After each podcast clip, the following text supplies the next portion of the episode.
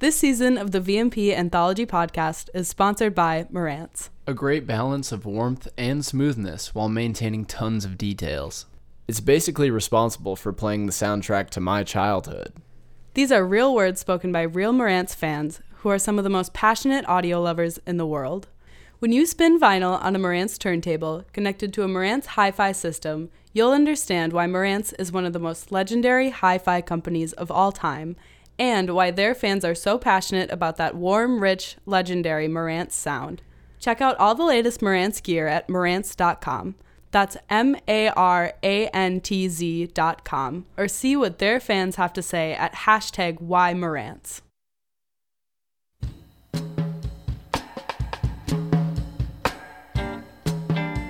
Welcome back to this, the second episode of VMP Anthology, The Story of Stax Records. I'm your host, Andrew Winistorfer.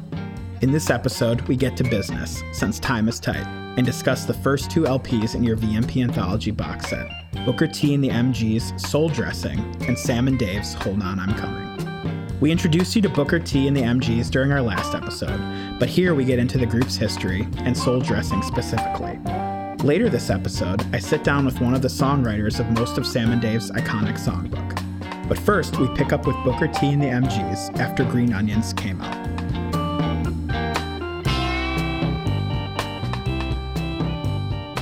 Within a few months of Green Onions becoming a hit, as we outlined in the last episode, the group recorded the first charting LP in Stax history and the first LP released under the Stax banner, Green Onions. It's hard to overstate how important the band would become. Not only were they a hugely successful enterprise in their own right, they also played on every Stax album you can think of in that early period. As I mentioned last episode, they play on five of the eight albums included in this box set, including Soul Dressing, the second Booker T in the MG's LP. While Green Onions was stretched to LP length by a bevy of covers, Soul Dressing is 11 originals and one cover, a remarkable feat for a band that at that point was playing on everything from Wilson Pickett, Sam and Dave, and Otis Redding records to Carla and Rufus Thomas and William Bell records.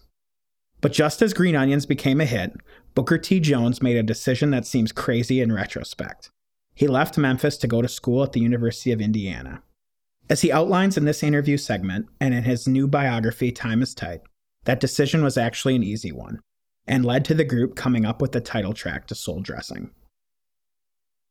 I want to talk a little bit about, you know, the record that I'm, you know, we're doing in our box set is Soul Dressing. Mm-hmm. And the way you kind of get there is when Green Onions is this massive big hit, you make the very controversial decision, at least amongst the guys in the band, mm-hmm. to go to Indiana University. Mm-hmm. Can you talk me through? Like you mentioned last night that like there was always the assumption you were going to go to college, and you just mm-hmm. felt like you were gonna you were gonna go do that. Can we talk through? Like what what did the other guys in the band think of that decision at the time? Well, I started making preparations before I uh, got to uh, Stax. I started making preparations to go to Indiana when I was in tenth grade. Started studying for the uh, the college entrance exam, the national exam, and um, and I started saving money because it was an expensive school. I was out of state, um, and I made uh, a deposit, you know, that spring before we recorded Green Onions uh, uh, with the Indiana University. Um, and it was a large deposit. It was over four hundred dollars, um, and uh, it came from uh, years of saving, you know, dimes and pennies in my paper route uh, mm-hmm. around Memphis. And um, my family, uh, my grandfather had established pretty much a legacy of, of his kids. He wanted his kids to be educated for uh, for the obvious reasons. He had built a school uh, on his property down in Mississippi that children were going to, and he had gotten a college degree. He was literate and he all four of his kids went to college. My father and uh, my mother, and so it was uh, it was my legacy. It, it, was it was expected of me to go to college. However, the main reason I went to college was that I needed to know what was happening in my head with music. I couldn't write music. I didn't know the, the names to call the notes, and I was getting a pretty good education at uh, Booker Washington. But uh, I, the the information that I got in Indiana was irreplaceable, and I knew it would be uh, Hoagy Carmichael had written Stardust. He went to school there. He was one of my idols. And um, so the decision was controversial uh, at the least. Uh, we were, had a record that was just beginning to climb up the charts. And uh, it was assumed, uh, you know, when the Mar-Keys had a hit, they just traveled all over the United States and, and made money and promoted the record. And it was assumed Booker T and the MGs would do that. So for me to decide at that point that I wasn't going to do that and take off and go to enroll in, in September at Indiana was just uh, not well not well received. Mm-hmm.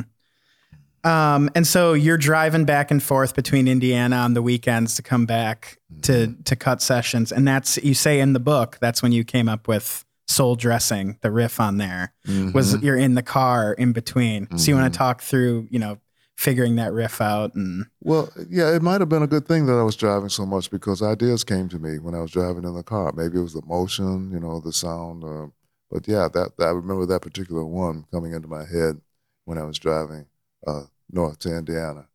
hmm And so, what was the recording process like when you would come back for those weekends? You know, like you made the whole album Soul Dressing, like while you were coming back and forth between school. Like, what did that? Did you feel like a lot of like, I got to get in and we got to cut a bunch of songs every weekend, or? Yes, uh huh. Yeah, directly to the studio. Uh, that was my first destination when it came down Thomas Avenue off Highway 51. Was right to the studio and uh, right in. And sometimes they would have an idea. Sometimes, usually they'd ask me for an idea, but I would have one because I'd been driving. Mhm. But yeah, we recorded late into the night over the weekend, and um, I just knew that road so well. I just uh, uh, back and forth on Highway 37 down to Paducah and Mhm. Franklin, Tennessee. No, not Franklin, but uh, uh, all, right, right down through um, uh, uh, Millington and right on down to uh, Third Street and and Stax, McLemore Avenue. hmm Um, one of the things that's been interesting as I've done, you know, more of these interviews and then reading in your book too, is like how much improv really was kind of playing. You guys called it head charts, or Mhm. yeah, Mhm. that you don't really hear like the Stax band ref- like talked about like you know jazz combos that are in the studio improving, Mhm. but in a lot of ways, you guys are you're improving. You know, you're Mhm. like figuring this stuff out on the fly. Mhm. Um, how much did the musical theory then play into that you're getting at Indiana play into like what you were able to do in the studio then when you would come back? I think it it it had its percentage uh, that it didn't have before through me, and um, I became a kind of a um, a structured musician from the composition that I was learning, the rules that I was learning, uh, uh, the theory rules, the contrapuntal rules, and I think it just kind of seeped through me. And in the way when people would ask me, "Well, what chord should we go to next, or what should this pattern be?" I think it seeped through me. Uh, uh, a number of the musicians at Stax, although we did head arrangements, they read music. Uh, uh, Floyd Newman, uh, Gilbert Caples, uh, uh, Andrew Love, they all read music. They they were trained musicians, although it wasn't used at Stax. Many times the artists, like Rufus Thomas, would go over to the horn section and hum the lines he wanted them to play, and Otis especially did that. And that that happened all around Memphis in the clubs, you know. Um, the uh, but Manassas High School was a very uh, cerebral school as far as uh, uh, teaching music goes. All the bands there would sit with music on their stands, and a lot of the big jazz bands came out of that area. So it was a combination. Mm-hmm. hmm Sure. Um, so in the late '60s, uh, you decide you're going to go live in California hmm um, and leave Memphis to try to you know figure things out. hmm Um, and one of the things you kind of talk about in the book is just that it was that was the way you felt you could be like your own artist, Mhm. right? That like hmm how much did you guys feel like boxed in at having to be the house band at Stax? It was, uh, like you said, boxed in. There were, um, I, I don't think that uh, I would have recorded uh, Willie Nelson's Stardust album at Stax. I think they would have, I think it would have been too far out of the, the, the norm. I don't think I would have done Earl Klugh's uh, Magic in Your Eyes at Stax. Um, and, I'm, and, and I might have been able to get Bill Withers into Stax. But in California, I had the freedom to make those decisions for myself. I was my own producer. Uh, the work that I did with, uh, you know, Leon Russell and uh, just uh, just out of out of the genre artists, um, just would have been kind of out of place. I don't think they would have fallen on uh, on deaf ears here at Stax, but it would have been a, a struggle at certain times. I mean, after all, we did we passed on. Well, never mind. I mean, you can. Who'd you pass on? uh, Aretha Franklin. hmm Uh, you know, and but but record companies do that though. That's that's a trap they fall into. I mean, we had we had uh, the first label in, in Hollywood. They passed on the Beatles. So, so hmm you, you know, you never really know. And Right. sometimes they just don't have the money to sign these artists. hmm But uh, I had a freedom out there that, that I didn't have here because I, I went totally jazz out there. And, and at times I went totally country and I went totally rock. hmm And uh, so it, it, I had the freedom to do that. And I worked with, with Bob and I worked with the band, uh, Bob Dylan, and, you know, people like that. Yeah, and that if they're saying no to Aretha Franklin over on McLemore Avenue, you're maybe not getting Willie in there then. While the group would go down as the most important soul band of all time, they worked in the studio like an improv jazz group, working on what they called head arrangements, ad libbing riffs and parts until they had songs. Here, Steve Cropper remembers the group's recording process and his approach to guitar solos, which he had on most Stax singles in those days. So, you guys have Green Onions as your first full LP, um, but then Soul Dressing is in our box set. So, I want to talk a little bit about that record. Yeah, I still remember it. Um, so when you guys like went into the studio to do that, was there ever like a moment where it's like it's time to do Well, this? Or... the career of Booker T and MGs, it did last, but we had, I think, a total of close to 17 artists on the label. That's a lot of work. So when it came time to may, maybe come out with a different single, if we'd run out of ideas or singles from albums that we did, uh, we would designate a day, usually a Monday, sort of, almost an off day, every two or three months for Booker T and MGs. You'd think with a group that sold as many records as we did, that it would be a whole week or a whole month of recording Booker T. No, uh, we get one session about every two or three months. That'd be about it. For soul dressing, like, and I guess in general, like, how did you approach your guitar solos? Because like a lot of the songs on soul dressing, I can't play so well, you can though. You solo on like, mindless. I guess I don't know. you don't. You, The it- funny thing is, for me, I know what I played, and when I have to re- rehearse each one of them mm-hmm. to try to get the same bends and whatever, and it's, it's not easy. And uh, I remember talking with Steve Vai one time, and I said he played the. It was in that movie Crossroads. Oh yeah. And I said, okay, you played with us now. I've got to ask you a personal question. You don't have to answer it. How did you make that sound so big? And he looked at me and said, Steve, I tripled it. tripled it. How did you do that? Note for note? It's pretty busy stuff. But it made it sound that big. You know, made it sound like he had monster strings or something. So it was hard for me to just uh, come up with the same feel and intention, I guess, on the solos. And I'm not one of those guys that plays a different solo every time. Once I learn it, that's that's the way I do it. You know, I do it the same way every time, pretty much. And so you were just like, how do you think you got to the point where you're able to just like ad lib these solos? I don't think I'm there yet. I'll be up there going, man, you should have played so and so. You should have played so and so, and you didn't. I don't know. And I know what's happened to me now with my age is that my brain still works and it tells my hands what they need to do. My hands don't respond like they used to. So it's it's not hard playing some of the uh, things you've been playing all your life. You know, because people want to hear the hits. And some of the new stuff, I don't know. I mean, I sit in with people every, now and then, and I, I'm not. I've never been known for long solos. They always I run are out of. compact. Yeah, they're pretty compact and quick, and and I think they're more melodic. It's not about playing; it's about playing something that relates to the song or to the artist or whatever. And I used to do that as a session player. A lot of session players don't do that. That's fine, but that's what I did. I would either complete and add something to when the singer stopped singing the lyrics. I would do something that sort of implied that and all that.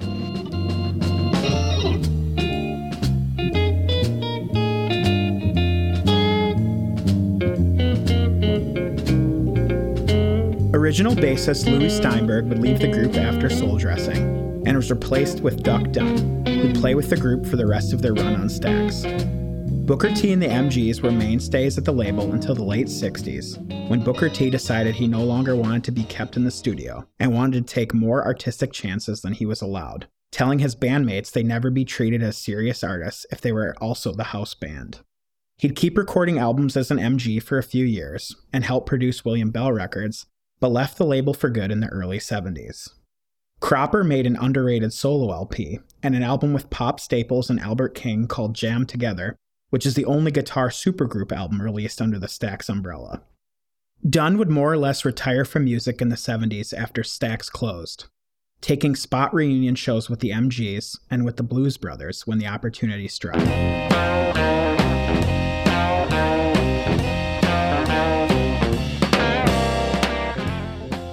Jackson, in addition to producing and playing at Stax very nearly until its end in 1975, also played across town at Hi Records, co writing mega hits for Al Green like Let's Stay Together, Call Me, and I'm Still in Love with You. He died a few months before Stax closed its doors under mysterious circumstances. He was shot five times in his home by an alleged home invader who tied his wife up, ransacked his house, and murdered Jackson.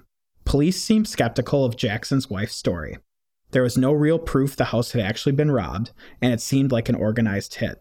And Jackson had been shot by his wife during a domestic dispute just a few months earlier.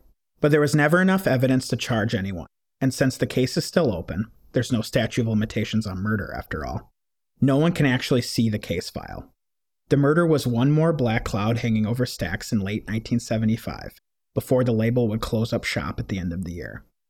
Without the MGs, it's possible that there's no Stax Records, no Otis Redding, no box set commemorating the label, and certainly not this podcast.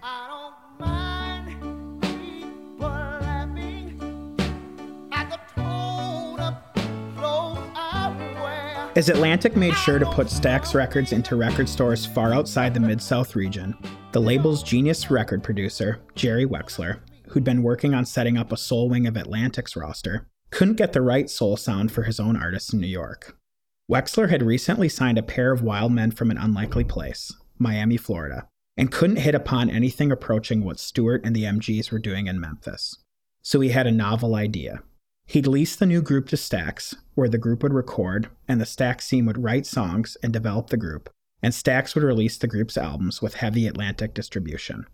Stewart was reluctant at first, but ultimately decided the relationship with Atlantic could be strengthened if the Stax team could, like they'd also do with Wilson Pickett, lend their sound to an artist outside of the McLemore Avenue family. The group Atlantic leased to Stax was, of course, Sam and Dave.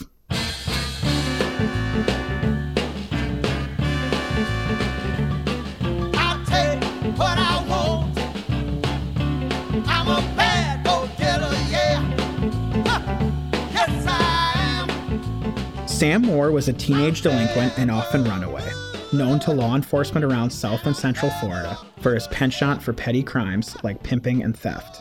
He, like many of the artists in the Stax fold, started singing in church before he broke bad, and only decided to become a professional singer when he realized that it paid pretty great as a hustle if you could get steady gigs. He was luckily blessed with one of the rawest, dust on the floor voices in the history of soul music, a voice that still sounds present today but which also carried with it all the styles and tones and trauma of black music throughout history. He was a solo act and an MC at a nightclub when a baker, fresh off of his shift, signed up to sing a Jackie Wilson song at an open mic Sam was hosting. When signing up, the baker told Sam that he didn't know all the words and was wondering if Sam could back him up. Sam didn't know all the words either, but backed him up anyway. When the baker, a country boy named Dave Prater, accidentally knocked over the mic stand while performing. Sam dove for it, caught it, and hit his note on cue. Everyone in attendance thought the performance was choreographed, and it crackled with raw electricity. And a manager approached the duo to ask them to perform less than two weeks later at a different club. Sam and Dave were born, never quite friends, never quite enemies. They would remain together for a tumultuous few years of stardom, even if their singing never quite made sense. They weren't really singing in harmony. When they sang together, though, it coalesced into a third voice, one that neither could achieve alone. When Sam and Dave showed up at Stax Studios, Stewart paired them with two locals who just started writing songs together an eccentric known for wearing weird colors, Isaac Hayes, and David Porter, who'd been hanging out at Stax and the record store asking for work in between shifts at the grocery store down the block. Hayes and Porter would write all of Sam and Dave's best known hits, both men launching their own solo careers off the success of the elder duo.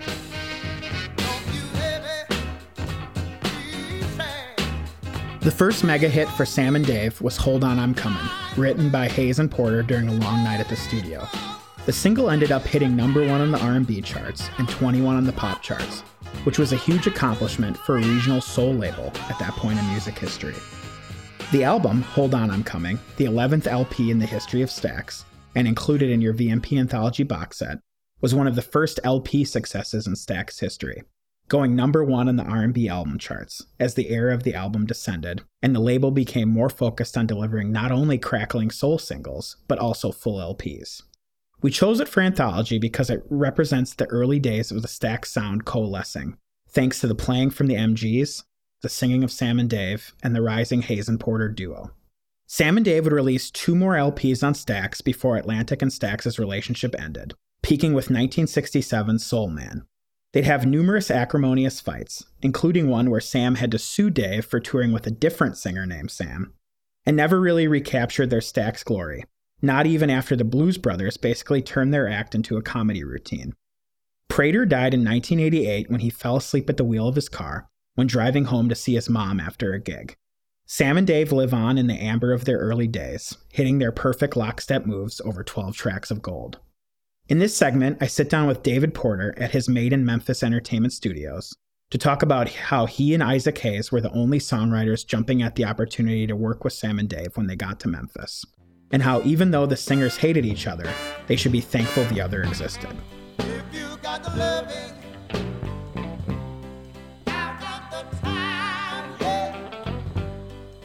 When Sam and Dave got to Stax, what did you and like the guys there like make of them?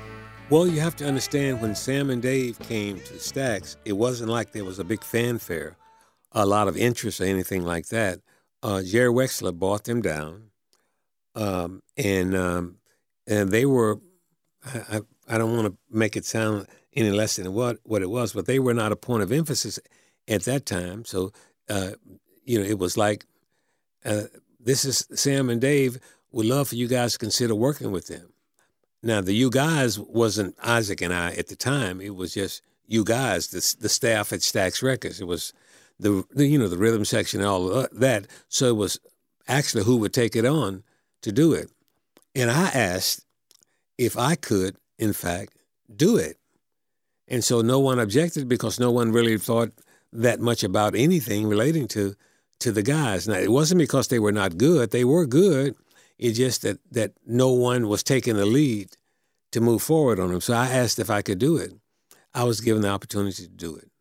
So if you go by the original records released on Sam and Dave, and you you go to chronology of, of what the, the re- releases were, you'd find the first record was a song called "A Place Nobody Can Find," and the B side of that was "Good Night, Baby." Well, if you look at "A Place Nobody Can Find," the writer of the song was David Porter, hundred percent.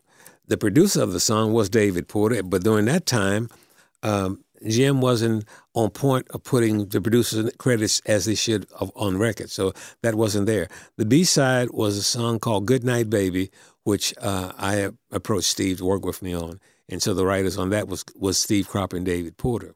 But that was the first record, so it was not a lot of interest in in Sam and Dave. But I felt uh, very much uh, interested in the respect that I wanted to have an opportunity to work with an artist to build from the ground up. And it was during at, at, that period that I thought in terms of approaching Isaac and let's let's get together on them. But that was the entrance entrance into Stax Records. That was as as low key as as an interest could be for someone who became such major mega stars as they became. Right. Yeah. They eventually become like maybe next to Otis, like the biggest. No doubt. Yeah. No the doubt. biggest thing. And so, why did you go to Isaac? Like, what? Well, Isaac and I had had had, had been talking in terms of uh, collaborating, um, but it really got serious, serious with me at the point of seeing what the opportunity could have been for Sam and Dave. And so uh, I was looking for an opportunity to, to create an identity in a creative sense writers and producers I was so excited and motivated by what Motown was doing through Holland Dozier Holland, as was Isaac. So we both were motivated by that. So we talked in terms of let's try to create our own flavor, our own style. And the greatest example of what we could use to do that in our site at that particular time was Sam and Dave. So it was it was a matter of he was an opportunity to create a sound in an identity. He was an artist that was willing to work hard with that. So we we began the relationship, and uh, that relationship involved. If you go back to the times of Stax, we had baffles that you, we didn't have all the sonic kind of compliments that are in studios today, and so we would have a microphone sitting uh, in, in in front of a baffle, and I would be on one side of the mic, and, and Sam and Dave would be on another, and I would direct like a choir uh, we would work up the arrangements for the songs inside of the room with a full understanding of what we would want to do. And Isaac was amazing at horn lines and rhythm underlines, and so we worked together in such a way that that I was great at at coming up with some parts as well, but he was amazing in that regard. And so we just started with a song called "You Don't Know Like I Know." And which was a, a, a, a song that really originated, a theme of it re- originated out of church, a church song. You don't know, like I know, what the Lord has done for me. and so we actually wrote the song, You Don't Know Like I Know, which was the first initial national chart record on Sam and Dave. And uh, you guys sort of became like famous at the studio for how hard you were working writing for them that you were like sleeping in the studio at times, right? We were so passionate about having success and creating an identity, not only for the talent, but for us that we were working at finding ways in order to effectively do that. So we would spend hours upon hours inside of that studio. And during the course of that, we were coming up with a more succinct sound concept for what we wanted to do for Sam and Dave. And so, with that in mind, we were thinking about all kinds of ways to do that. Uh, so much so until the horn line that you hear on the record of Hold On, I'm Coming, that horn line was created two or three weeks before. Isaac just put the horn line down with the musicians because there was another session going on and he heard this riff, this horn riff, and he said, Guys, let's put this down on tape for me. And he put the horn line of that that what ultimately became the horn line on Hold On, I'm, Com- on, I'm Coming down before we wrote the song, before there was any idea about writing the song that's how active you guys were in the studios. That's how like, much we were in the studio trying to find ways and methods to, to, be more effective in a more creative sense about what we were doing. Mm-hmm. Um, and so one night you guys are at the studio and uh, the story. Do you want to tell me the story of? Well, On, we were we were at the studio. We were trying to find a follow up to "You Don't Know Like I Know," and so we were at the studio as we did most days working very, very late into the morning. We'd start, because sessions would go on during the day, and then we'd start in the evening time with the piano that was inside of Studio A. We didn't have a Studio B or C or anything at that time. Mm-hmm. And so we would be in the studio working, and we would, uh, in, in this instance, we were working about 1.30 uh, in the morning.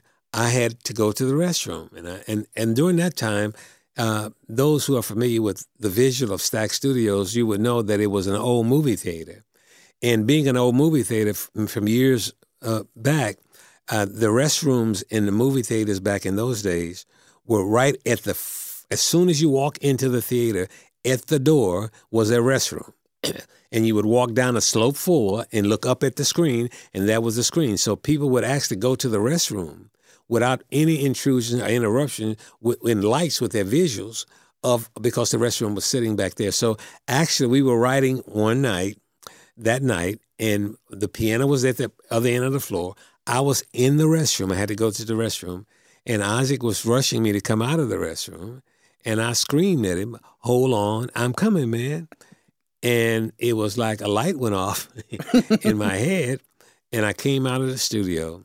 Uh, Isaac said I came out with my pants down. That's not true. Okay, correcting but, the record. Yeah, yeah, but I did come out of the studio and said, "Hey, I, I, we got one." He said, "What?" I said, "Hold on, I'm coming." And then we talked about the concept of it, which we were talking about uh, well, we would we would have double meanings to our songs, but but the initial thought in this one we we talked about Superman because during that time it was a TV show called Superman. So I, I said let's make the theme around the the rescue thought of of what Superman would reflect, and then you know let's make the meaning uh, in a spiritual way relatable to to people in other ways. So we started on the song just like that because we discussed that part of it initially. And in 20 minutes, we had written a song. And Isaac said at that time, he said, Man, uh, I got a horn riff that I did a couple weeks ago with Andrew and Wayne. I think that will work perfect with this. And I said, Well, let's let's let's let's do it. Let's let's do it. So he played the riff. I said, Man, this is perfect. So we then talked about the session. I had heard a record by an artist by the name of Lee Dorsey out of New Orleans, Mm-hmm. and there was a record called "Get Out of My Life, Woman." And I so the day of the session, uh, we we would do head arrangements inside of the studio. The day of the sessions, I went to Al Jackson Jr. and asked him about if he knew the riff, the drum lick to "Get Out of My Life, Woman." He said he did. I said, "Can you play that speed and speed it up?" And he said, "Okay." So naturally, he played at the lick. You know, he played a, a rhythm that was more ma- major, more creative, such a, an amazing uh, drum pattern, uh, uh, more so than even Get Out of My Life Woman, the original record was. And so that was the drum beat of Hold On, I'm Coming. And the horn riff we already had. And so that template was what the rhythm track, the bass, and the guitar was built around. That, that tempo that was set from the drum beat of that song. hmm Man, it just it's crazy to hear like the scraps of that coming together. You know that Yes. you guys had all of these little pieces going. Yes. Um, I want to sort of just quick talk about Sam and Dave because one of the things that gets said about them all the time is that like they're a duo that didn't harmonize, but I don't know that to me like they don't sound the same without each other in a way that like you can find somebody to sing like a high harmony. Right. and like but those two guys together it was like they didn't have harmony but they didn't sound the same together or a part that they did together when you said harmony, you mean as far as tone, or you mean as far as personalities? What, what- I mean, like tone, like you know that like they weren't they weren't like the you know the soul stirrers or something. They were like sort of shouting at each other and like one of the phrases that gets thrown around a lot is that they were like combatants because they also like you know they didn't get along personally very well either. But I just I think I mean you were in the studio with them. What was it like like watching them work together? well, not not only was I in the studio, I was on the other side of the mic going through the direct, direction thing with them. Uh, there was harmony with them, but there was what we call dissonant. There was a little bit of uh, uh, uh, dissonant kind of tones, but but they were harmonics. It, it was just the texture of Dave's voice along with Sam's. You could hear the harmoni- harmony going, but it was it was a dissonant kind of kind of feeling. But you knew that there was a uniformity that they felt for each other that married the tone in such a way that it created a unique sound for them and the uniqueness uh, and the marketability of, of them as as a duo lived in that world. The fact that there was a, a persona or personality and a uniqueness in the way their their voices blended that was quite powerful. But the texture of it was was pleasing to the ear when you would when they would have to do the one and three the, for the harmony uh, uh, bit of it. Uh, there was there was uh, an, an essence of that there. Okay. Um, when you're in the studio and you're like you're finishing the song, do you know that you got a hit in those days? Well, actually, it, it, it sounds very, very strange to say that when, with Sam and Dave, we knew when we had a record with Sam and Dave. After Hold On, I'm Coming hit, which we felt good about, we really felt good about it, but we didn't know it would become the massive hit record that it became. And it became this huge number one record. Now we got the template. Now we know what we have in Sam and Dave. So we would do material and knew that it was a hit record. Certainly, we know Sam and Dave with with, with Soul Man was a hit record. Matter of fact, we bet uh, Jim Stewart uh, that it would be a number one record, and he didn't believe it. Uh, he was hoping it would be, but he didn't believe it because I, we, I said, "Look, Jim, I bet you twenty thousand dollars that that Soul Man would become a number one record." He says, "I'll bet you." I said, "Shake," and he shook my hand. That was a mistake because a Soul Man became a number one pop record on Cashbox, no less, which is a very, at that time, difficult chart to get that kind of position on, uh, more so than Billboard magazine. Okay. And it was, became a number one record. We went back to went back to Jim and said, Jim, you owe us twenty thousand dollars, and he acted like he didn't know what we were talking about. But he knew that if he wanted another hit record, he better pay, pay that twenty grand. He and he paid the twenty thousand dollars. so, but yeah, we certainly did, and we knew so much so until we we there was a song called "You Got Me Humming." Uh, that was a song that Isaac and I said, let's have some fun and just do a silly song that could be a record on him. So we were playing around with uh, uh, uh, uh, just having fun off of the phrase of that. And we put harmony with it, we put a rhythm with it, and we put a story with it. And and You Got Me Humming became a major hit for them as well. So yeah, we were very, very comfortable in knowing when we had a record on Sam and Dave. So much so until we know we wanted to create a closing song for their shows.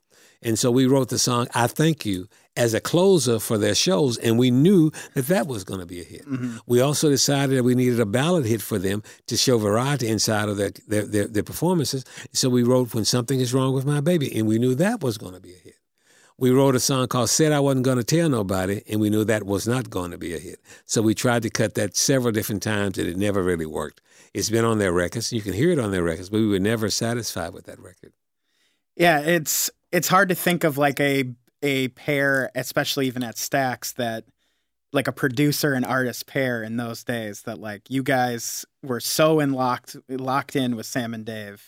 Well, there was there was a there was a personality and an individuality in each of them that uh, we felt was was tremendously marketable. And we also felt that if you separated them from each other, you would not nearly have the impact uh, in an individual way that you'd have together. But together, it was amazing. So we were trying to be sure that everything that we created, we created the abilities to have each persona exemplified inside of the song. And that's why every one of the records, Sam had a part and Dave had a part separately. And then they came together on the hook lines. And, and that was the magic for the record. And it was intentional on our part to do it that way. Mm-hmm. Uh, we, we, I honestly believe that uh, Sam Moore ought to be thankful to the creator upstairs that he had a Dave Prater in his life. And I also think that Dave, who is no longer with us, should feel the same about Sam mm-hmm. because there was magic when they were together.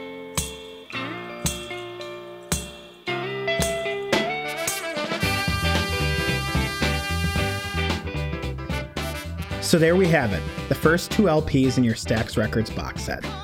In next week's episode, we cover the third and fourth LP in your box set, two LPs by artists that are forever united in tragedy.